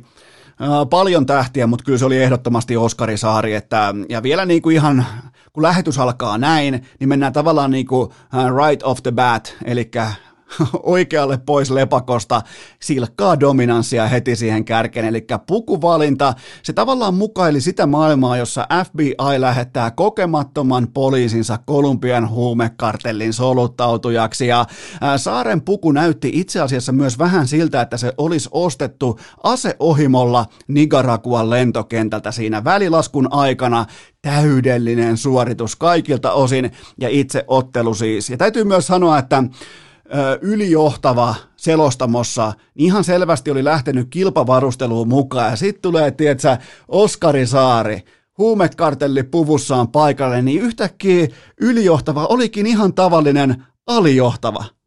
Nopeasti se vaan swingaa toi niinku muoti, seksikkyys, kaikki tää, mutta tuossa on hyvä matchappi. Oskari Saari vastaa Toni Löytjönen. Tämähän on vasta eka matsi.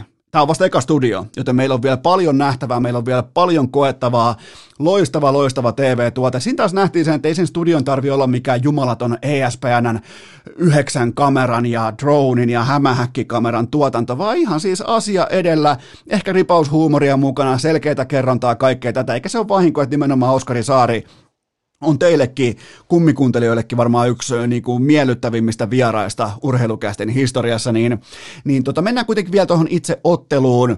Itse otteluhan siis päättyi kotijoukkueelle ujosti 9-1, ja mä tein muutaman täsmämerkinnän, koska mä katsoin koko matsin tiukasti analyyttisen kiikarin läpi. Ja lähdetään vaikka ihan siis, tää on nyt ihan vakava merkintä, lähdetään siitä liikkeelle, että Klassikhan on ihan kiistaton dynastia. Me varmaan ollaan samaa mieltä siitä, että Klassik on suomalaisen urheilun dynastia. Hyvä. Me ollaan samalla sivulla. Ja tässä on mun mielestä jotain hyvin samaa kuin NBAn puolella niinä vuosina, kun Golden State Warriors ää, tavallaan niin kuin ylläpiti tämän oman dynastiansa parhaita aikoja, koska silloinkin vaikka Oklahoma tai etenkin Houston Rockets – ne laitto äh, Warriorsin ihan siis selkäseinää vasten playareissa, konferenssifinaaleissa. Houston johti jo 3-2, kaiken piti olla arkussa, kaiken piti olla vähän niin kuin, että hei, nyt dynastia kaatuu, tästä ei tule mitään, ei toi johda mihinkään. Ja sen jälkeen se Warriors vaan toteaa, että okei, nyt on varmaan sitten syytä alkaa pelaamaan, ja sen jälkeen ne ottaa tuollaisen ujon kuuden matsin voittoputken, eli se voittaa, voittaa seitsemässä ottelussa välierät, ja sen jälkeen viippaa finaalit. Tässä on jotain hyvin samaa, kun tullaan finaaleihin, ja laitetaan 9-1 tauluun, vaikea välierän jälkeen, joten tota, se, se, on, se on dynastioissa, silloin kun ne on vielä elossa, silloin kun ne on täysissä voimissaan lajista riippumatta, niin niillä on se kyky nimenomaan murskata sen jälkeen, kun se vaikea, aihe, tai vaikea vaihe on yhdessä voitettu kautta kaadettu. Niin kuin vaikka Warriors kaatoi Houstonin, niin kuin vaikka nyt sitten Classic kaatoi Nokian näin poispäin. Joten tota, 9-1 Miettikää, minkälainen teurastus. Ja pelaajista kentän paras oli vähemmän yllättäen urheilukästi finaalin MVP. Emeli Saliin, tehot 2 plus 3 siihen kiskis ja hevosen määrä töitä vielä kaiken lisäksi kylkeen. Ja kyllä se Sami Johanssonin mailan kuumuusaste tällä hetkellä, niin, miten se rankari? Kun me ollaan nyt nähty kaiken maailman highlight-rankkareita, miten siinä kävellään ja kikkaillaan ja vähän niin kuin tiedät, haetaan asetelmia ja veivataan puolelta toiselle se rankkarin, rankkarin laukominen, se, se kestää kuin nälkävuosi, mutta Sami Johansson hyvä, että ota pallon niin kuin suoraan juoksuun keskiympyrästä, kävele, puoli laukkaa tulee siihen maali edustalle ja ilmoittaa Veskarille, että kumman yläkulmansa haluut, Veskari tekee aloitteen ja Johansson ilmoittaa, että mä laitan sen tonne aivan tonne ylämukiin ja se on siellä ja kukaan ei voi tehdä sille asialle yhtään mitään, joten tota, onhan se Johanssonin yritin tuossa nyt vähän niin kuin kovana salibändifanatikkona, yritin vähän skauttailla sitä pelaamista, niin, niin tota, tavallaan kaikki on ihan normaalia. Siellä ei ole mitään ihmeitä mukana. Ja se pallo on joka helvetin kerta maalissa. Ja se on se juttu, kun se ei niinku perustu mihinkään, että että se olisi vaikka kentän nopein tai sillä olisi uskomaton rysty tai sillä olisi fantastinen vaikka joku tietty harhautus, tilanteko, saumaan murtautuminen, mitään tällaista, kun siellä ei, siellä ei ole sitä erikoisfeaturea, mutta sitten kun se laukoo se pallo on sellaisessa postimerkin kokoisella alueella ylähyllyllä joka kerta – taisi vielä suuttuakin siitä, kun sanoin, että se tekee maaleja pelkästään tyhjiä. Ihan oli vähän niin kuin tällaista suuttunutta Viiksi Johanssonia liikenteessä. Hyvä. Mutta tota, Lop, mulla on vielä loppuun tähän ensimmäiseen finaaliin viitaten, mulla on vielä yksi puoli tärkeä reunamerkintä, nimittäin Oilersin johtavat pelaajat, ne käyttää korkeavartisia sukkia. No entäs sitten klassikin vastaavat kärkisonnit? Ei yksikään. Eli toisin sanoen niin kuin pohjehäpeä astui yllättävän merkittävään rooliin jo heti ensimmäisessä finaalissa. Siinä on mun niinku yhteenveto tästä avausfinaalista, jonka siis Classic voitti 9-1 ja Emeli Salin voitti finaalien MVP-palkinnon. Ja mä oon tällä hetkellä lähempänä sviippiä kuin 4-2 ottelusarjan voittoa Klassikille. Seuraava kysymys. Onko korisliiga boikotissa vai miksi sitä ei ole lainkaan jaksoissa mukana? Niin, miten se muuten kertoo teidän mielestä, että tämä oli ainoa korisliika-kysymys koko kevään aikana? Et, e, tässähän niinku reflektoidaan sitä, että mitä te kysytte. Hyvin monesti urheilukästä rakentuu siitä, että mitä te haluatte kuulla, joten tota, ja mikä mua kiinnostaa. Ja, ja tota, onhan se, niin jos mä olisin korisliika, niin mä olisin vaikka, vaikka nehän ei tietenkään pidä urheilukästiä yhtään minä, kun tämä on riittävän akateeminen, tiedätkö, ei ole, ei ole riittävän niin kuin fiksu, kun ne on kaikki niin saatana fiksuja siellä koripallopuolella, mutta kyllä mä olisin orastain huolissani siitä, että mikrofonin toisella puolella on about Old Traffordin verran niin kuin kohdemarkkina yleisöä, ja sieltä on tullut yksi kysymys liittyen tähän aiheeseen koko kevään aikana, mutta ää, täällä meidän huushollissa, täällä katsotaan jopa vähän niin kuin pelottavankin tunnollisesti jokainen peli, koska Tytska on ihan siis aito, se katsoo naisten pelit, se katsoo miesten pelit, ja mä katson tällä hetkellä myös matseja siinä kyljessä, mutta mun ongelma on se, että mä en ehdi saada korisleikan pelaajista kiinni, tuiki tuntemattomia vahvistuksia, kenttä täynnä dominoimassa, ja yhtäkkiä seuraavaa kauden ne pelaa ihan päinvastaisissa seuroissa, ne on ihan täysin uusia ukkoja, edes takaisin takaisin. Ihan siis tilkkutäkki toiminnalta pitäisi aina pystyä omassa pääkopassaan arpomaan uusiksi se, että kuka pelaa missäkin ja miksi. Joten tota, et se ei vaan mulle, se ei uppua. Ja se on totta kai vain yksittäisen urheilufanin niin kuin näkemys tähän tilanteeseen, mutta tota, se ei putoa mulle. Mutta ihan siis todella laadukasta koripalloa ollaan nähty, todella viihdyttävää välierä koripalloa, tasaisia otteluita, on menty kytkin vaiheille melkein koko ajan. Ja kyllähän se jotenkin se on jännä juttu, että Teemu Rannikko, pitää sitten ottaa joku hyökkäjän virhe tai pitää jotain outoa tehdä ratkaisuhetkillä oman joukkueensa eteen, jotain epäortodoksista, niin kyllä se on toi 57-vuotias Teemu Rannikko, joka sen tälläkin hetkellä edelleen tekee. Mutta joo, on mulla muuten yksi muistiinpano koripallosta. Vesa Mäkäläinen lopetti uransa ja hattu kouraan. On nimittäin aito, hieno, lahtelainen, yhtä kuin lahtelainen koripallo, näin voi melkein sanoa. Ja, ja tota, mulla on itse asiassa yksi ihan hauska, onkohan mä koskaan kertonut tätä, mutta tota, me ollaan vähän niin kuin samaa sukupolvea Mäkäläisen kanssa ja varsinkin hänen isoveljensä on mun sitten äh, vuotta nuorempi ja me ollaan kaikki saman lukion kasvatteja. Ja Vesahan silloin tuli innokkaasti mukaan meidän pihakoripallopeleihin silloin jo ihan junnuna ja totta kai oli silloin jo todella hyvä ja, ja tota, ansaitsi paikkansa niissä peleissä, mutta kertaalleen oli hauska tilanne, kun, tai ei välttämättä hauska, ei varsinkaan Vesan mielestä. Toki silloin jälkikäteen pystytty nauramaan, mutta me oltiin siis Lahden äh, tuttuun tapaan kisapuistossa Kispissä pelaamassa, niin sellaisessa tilanteessa, kun se rullaa korille, ensin menee vasen nilkka, se lähtee äh, tukihyppimään sen oikealla jalalla, niin siinä tukihyppyjen ai ai ai huudon keskellä se loukkaa myös sen oikean nilkkansa, sillä on molemmat nilkat paketissa, ja se ei ollut silloin enää mikään pikkuukko, se varmaan silloin jo paino tommosen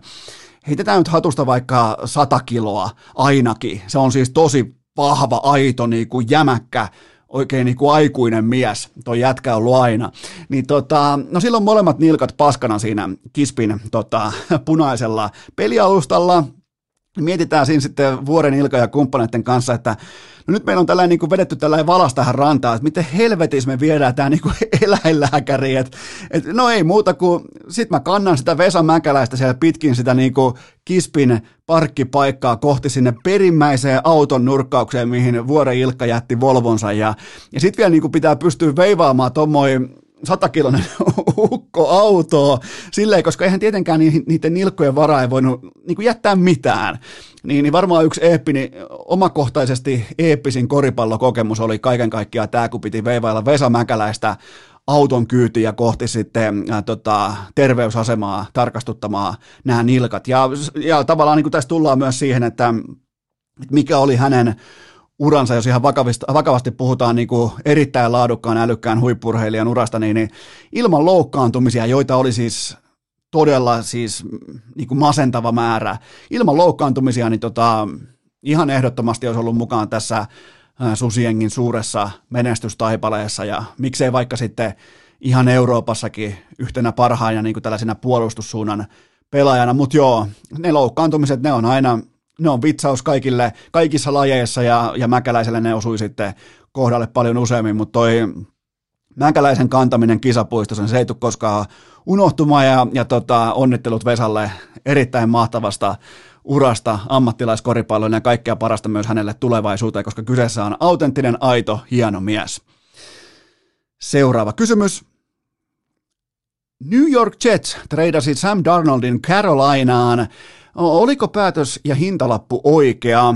Mm, täsmälleen oikea päätös, koska Amerikkalaisessa jalkapallossa, jos jonkin pelipaikkaan pätee yksi toteamus tai tällainen niin kuin yksi reunaehto, se on se, että kun päävalmentaja tai GM tai jopa omistaja kerran ensimmäisen kerran toteaa sen, että tämä muuten ei ole se oikea jätkä, niin sen jälkeen sieltä ei vaan tulla takaisin. Se, se on silloin kerran, se on kertalaakista. Sama pätee NHL ykkössenttereihin, ykkösmaalivahteihin. Kun kerran päästään siitä langan pätkästä irti, niin se koko kerä valuu lattialle ja se on sitten siinä. Siihen tulee vielä joku niinku kulkukissa ja pyörittää sitä narukerää, kun kissat on ihan täysin mulkkui muutenkin. Niin, niin si, siinä ei vaan ole mitään tehtävissä, joten tota, ihan täsmälleen oikea päätös. Ja voi olla myös laadukas pelaaja mu- toisessa ympäristössä. Pää ei kestänyt, vaikka on USCin opiskelija – vaikka on isosta kollegasta, laatukollegasta, länsirannikko, kaikki tämä, niin välttämättä pää ei kestänytkään New Yorkia, New Yorkin mediaa, sitä, että New York Jets on siis ihan autenttinen roskistulipalo ollut viimeiset 13 vuotta. Noin voi ainakin hatusta heittää. Joten tota, ihan siis mun mielestä hintalappu oli juurikin jotakin niin täsmälleen järkyttävää kuin itse pelaajakin. Eli hintalappu asettu siihen oikeaan kohtaan ja, ja miettikää miten toi kello tikittää, että päivälleen kolme vuotta sitten kyseessä piti olla koko vihreän niin kuin, organisaation pelastaja. Kolme vuotta, pallot omille alle 60 pinnaa, 45 touchdownia, 39 interceptionia, ja nyt me ollaan tässä. Nyt me ollaan tässä tilanteessa, että se, se, se treidataan niin kuin pallo, pallo säkkiin, ja sitten tulee yhdet nappikset, ei kuitenkaan Ville Terenyksen äh, Michael Jordan äh, nappulakengät. Niin, niin siinä on hintalappu. On, on uskomatonta. Ja, ja debattihan oli nimenomaan se, että oliko Sam Darnold silloin kolme vuotta sitten omassa draftissaan niin kuin, äh, parempi kuin Baker Mayfield tai koko niin kuin draftin paras, merkittävin, tärkein pelaaja. Joten tota, mutta tässä tullaan nyt tähän, että ja se vielä täytyy sanoa, että Jets aloittaa nyt sitten kaiken alusta toisella varausvuorollaan, eli Jack Wilson Jack Wilson tulee äh, BYUsta nyt sitten Jetsiin ja mä jotenkin pelkään nyt jo, että Wilson tulee olemaan ihan täsmälleen samasta puusta veistetty fiasko kuin Darnoldi. Eli siellä on uusi päävalmentaja Robert Sale, siellä on uusi hyökkäyksen koordinaattori äh, Mike LaFleur, ei, ei missään nimessä Matt LeFleur, vaan Mike LaFleur, ja sitten siellä on uusi pelirakentaja, eli tavallaan niin kuin pöydän talon siivous menetelmät ovat oikeita, mutta Jack Wilson, ei, ei, ei kuulkaa, ei, ei toi ei tule tosta, no se on Jets, Tämä on, nämä on siis ihan, nämä on maailman todennäköisimpiä lauseita, mitä mä päästän suusta niin ulos, kun mä totean, että toi joukkue ei tule pelaamaan voittavaa amerikkalaista jalkapalloa NFL-tasolla Jack Wilsoninkaan aikana. Seuraava kysymys. Jaha, Frisbee-golf-tähti Väinö Mäkelä uhosi YouTube-videollaan, että hänellä on toistot sisässä. Mitä Mäkelä ta- mahtoi tarkoittaa tällä? Hmm. No ilmeisesti nyt ollaan niin kuin täynnä tällaista niin kuin keväistä kiimaa, keväistä uhmakkuutta, kun ollaan nyt sitten talvikausi nakattu siellä putkassa lättyä ilmoille, joten kyllähän toi niin kuin frisbee-golfaajan mopedi keulii nyt sitten ihan jopa ymmärrettävistä syistä, ja aikaisemminhan Väinö uhosi jo, mulle tulee aina Väinön, äh, Väinön YouTube-videoista tulee aina koosteita inboxiin, ja, ja tota, eräs fani niitä aina sinne lähettää, ja aiemmin Väinö uhosi myös olevansa back, eli siis ihan niin kuin tällaista voisiko sanoa jopa niin kuin äh, frisbee-heijaria on havaittavissa. Eli mä ottaisin jopa nyt niin kuin yhden askeleen taaksepäin, mä tasaisin sykkeet, mä katson Polarista, hyvä 78, ja mä toteaisin tähän kohtaan Seppo Rätyä mukailen seuraavat sanat. Ne, jotka vilkuttaa avajaisissa, ei vilkuta palkintopallilla. Joten nyt on niin Mäkelän tiimoilta vähän tällaista niin kuin avajaisissa kevätkaudella vilkuttelua. Joten tota, Väinö, jos kuuntelet, sykkeet alas ja sen jälkeen ne toistot sisään, koska ihan selvästi ihan toistot ei ole vielä sisässä. Viiksetkin on taas ajettu. Ensin pitää pystyä kantaa viiksi vastuu, sen jälkeen niin vasta voidaan alkaa puhua vaikka back-olemisesta tai toistojen sisään, sisässä olemisen tematiikasta. Seuraava kysymys. Jaha, nyt ollaan hyvän, hyvän urheilun äärellä. Millä odotuksin suuntaat kohti Frestlemania viikonloppua? Öö, mä kävin skauttaamassa ottelukorttia, mä olin pettynyt. Mä en, mä en oikein, niin kuin, mä en päässyt suuttu, suuttumuksen piiriin, mä oon ihan vilpittömästi mä oon pettynyt. Eli onko jopa orastavaa välivuoden makua, vaikka teemana onkin back in business. Vähän tällainen niin kuin Väinö Mäkelä-tyyppinen back-oleminen nyt sitten äh, tota Vince McMahonilta, mutta... Ähm, kaukana on tavallaan ne ajat, kun siellä oli äh, John Cena ja Randy, Randy Orton vastaa koko muu rosteri. Missä on nämä matsit? Missä mis on nämä matsit, missä niinku vaikka kaksi ottelijaa ottelee siitä, että kumpi saa vaikka lapsen huoltajuuden. Missä mis on nämä niinku tosi panokset, tosi, nyt se on jotain championship-vöitä. Eihän ne kiinnosta ketään. Laittakaa lasten huoltajuuspanokseksi tai, tai John Cena ja Randy Orton vastaa koko muu Rawn rosteri niin silloin, miettikää sen koko rosteri vastassa. Se on ihan sama kuin joukkueet lähtee tällä hetkellä pelaamaan NBAssa itäisen konferenssin playereita, niin siellä on vaikka Philadelphia äh, 76ers vastaan äh, tota, toi Brooklyn Nets, niin tällä hetkellä Brooklyn Nets on melkein kuin yhtä kuin koko rosteri. Joten tota, on hurjaa, hurjaa on, mutta paperilla mä oon vähän pettynyt Freslemania viikonloppuun. Seuraava kysymys. Mitä tuosta pitää ajatella Virkkusen jakson jälkeen, että pullo voitti WC-pöntön urheilukästin äänestyksessä, jossa etsittiin optimaalisinta kusipaikkaa? No tämähän tavallaan niin kuin tällaisessa huvila- ja huussi hengessä, sisustushengessä, arkkitehtuurihengessä, niin tämähän asettaa koko vessan olemassaolon ehkä vähän niin kuin jopa kyseenalaiseen valoon. Nyt kun Virkkunen toi tämän voimakkaasti julki, että onko vessa jopa yliarvostettu, kannattaako vessaa kohta enää edes rakentaa, säästää nekin eliöt vaikka podcast-studioon jokainen, joten tota, että Virkkunenhan niin kuin antoi kasvot sitoutu, sitoutuneisuudelle, joten tavallaan niin kuin äänivyöry just tässä katsannossa, tässä aikaikkunassa, niin äänivyöry oli enemmän tai vähemmän mun mielestä ymmärrettävää. Seuraava kysymys. Voitko kerrata vielä maastopyöräaloittelijan muistilistan, sillä en usko, että olen ainoa, jota laji kiinnostaa juuri nyt. Hyvä. Tätä on kysytty jälleen kerran. Se oikein huomaa, kuinka aurinko paistaa ja kevät tekee tuloa, niin alkaa tulla maastopyöräkysymyksiä inboxia. Mä olen enemmän kuin valmis niihin vastaamaan sekä täällä julkisesti että sitten myös siellä inboxissa, koska olenhan minä jo lajin veteraani.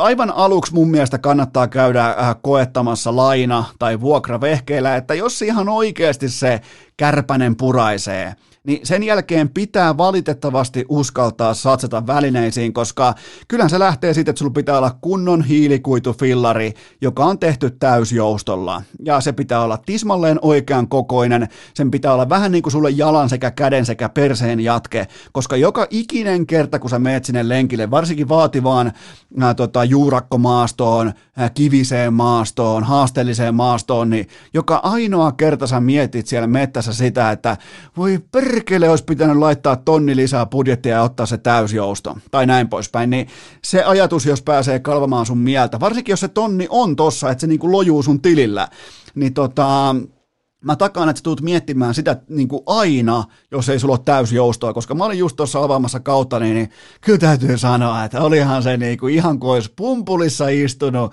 niin kaunista smoothia, oikein niin kuin viimeisen päälle eroottista menoa tuolla metässä. Mulla mä olin nimittäin talvella, mä olin ajaa noilla Lapin fatpaikeilla, niin tota, ei herra, älkää, älkää muuten koskaan sitten verratko fatbike-ajelua maastopyöräilyajeluun, se on vähän sellainen niin kuin no-go, se on jopa niin kuin, no way. Se on, se on ihan suora no way meillä maastopyöräpiireissä, mutta tota, sitten sen jälkeen totta kai kypärä muuttaminen normaalisti, mä itse suosin korkeavartista kenkää, joka suojaa näitä nilkkamollukoita, mä en tiedä näiden luitten oikeita nimeä, mutta puhutaan vaikka niistä nilkkamollukoina, mä tykkään, että ne on jemmassa, koska siinä ainakin mun ajossani siinä kolisee jonkun verran, kun mä tykkään mennä ahtaista saumoista. Ja mä ajan muutenkin aika riskialtista reittiä monin paikoin. Ja sitten vielä äh, sellainen elementti, jota, tai jonka arvoa mä en osannut vuosi sitten määrittää itse ollenkaan silloin, kun mä aloitin. Eli aika. Toi laji on parhaimmillaan, kauneimmillaan silloin, kun kello ei määrittele sun paluuta, sun reittiä, sun seuraavaa käännöstä sen, sen mä opin vasta niin kuin toistojen kautta, kun mä laitoin oikeasti toistoja sisään, enkä feikkitoistoja niin kuin Väinö Mäkelä.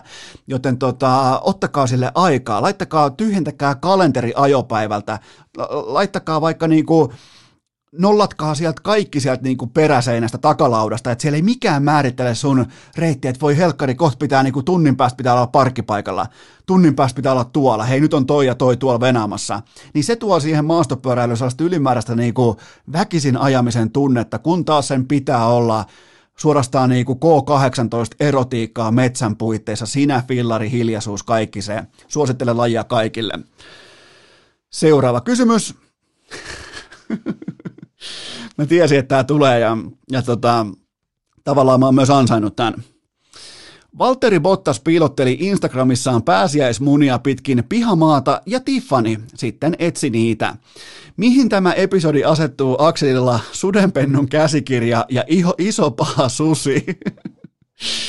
Mä alan itse asiassa vähän niin kuin jopa kyseenalaistamaan koko tätä Lonely Wolf yksinäinen susi tematiikkaa, koska siellä oli ihan selvästi, koska jos ne tulee sieltä pyöräilykilpailusta yksityiskoneella kotiin, ja siellä vähän niin kuin on jo piiloteltu pääsiäismunia, niin onko siellä siis joku taloudenhoitaja tai joku lakeja tai joku muu vastaava niin kuin pilaamassa nyt koko skenaarion tästä yksinäisestä, yksinäisestä sudesta, jos siellä on ulkopuolisia mukana piilottamassa näitä munia pitkin pihapiha, tai niin kuin pihapiiriä. Se on mun ongelma tässä.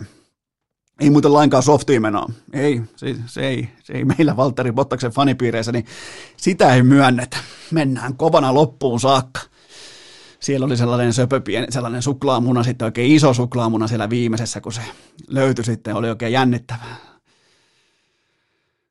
Eiköhän tämä ole tässä Kyllä tää, otetaan vielä tuohon, kun nyt kun on suklaamunatkin löydetty, niin, niin kyllähän tää, kyllä tää on tässä.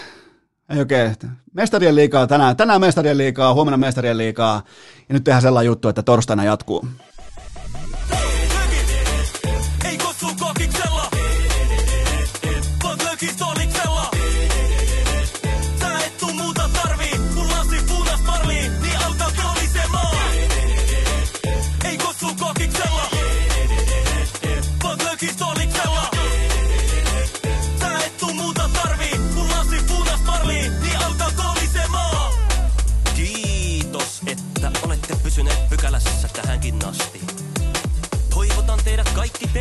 Tervetulleeksi myös jatkossa. Muistakaa nauttia elämästä arjen vastoinkäymisistä huolimatta. Allekirjoittanut kiittää ja kuittaa. Peliä. Oliko tämä jo tässä?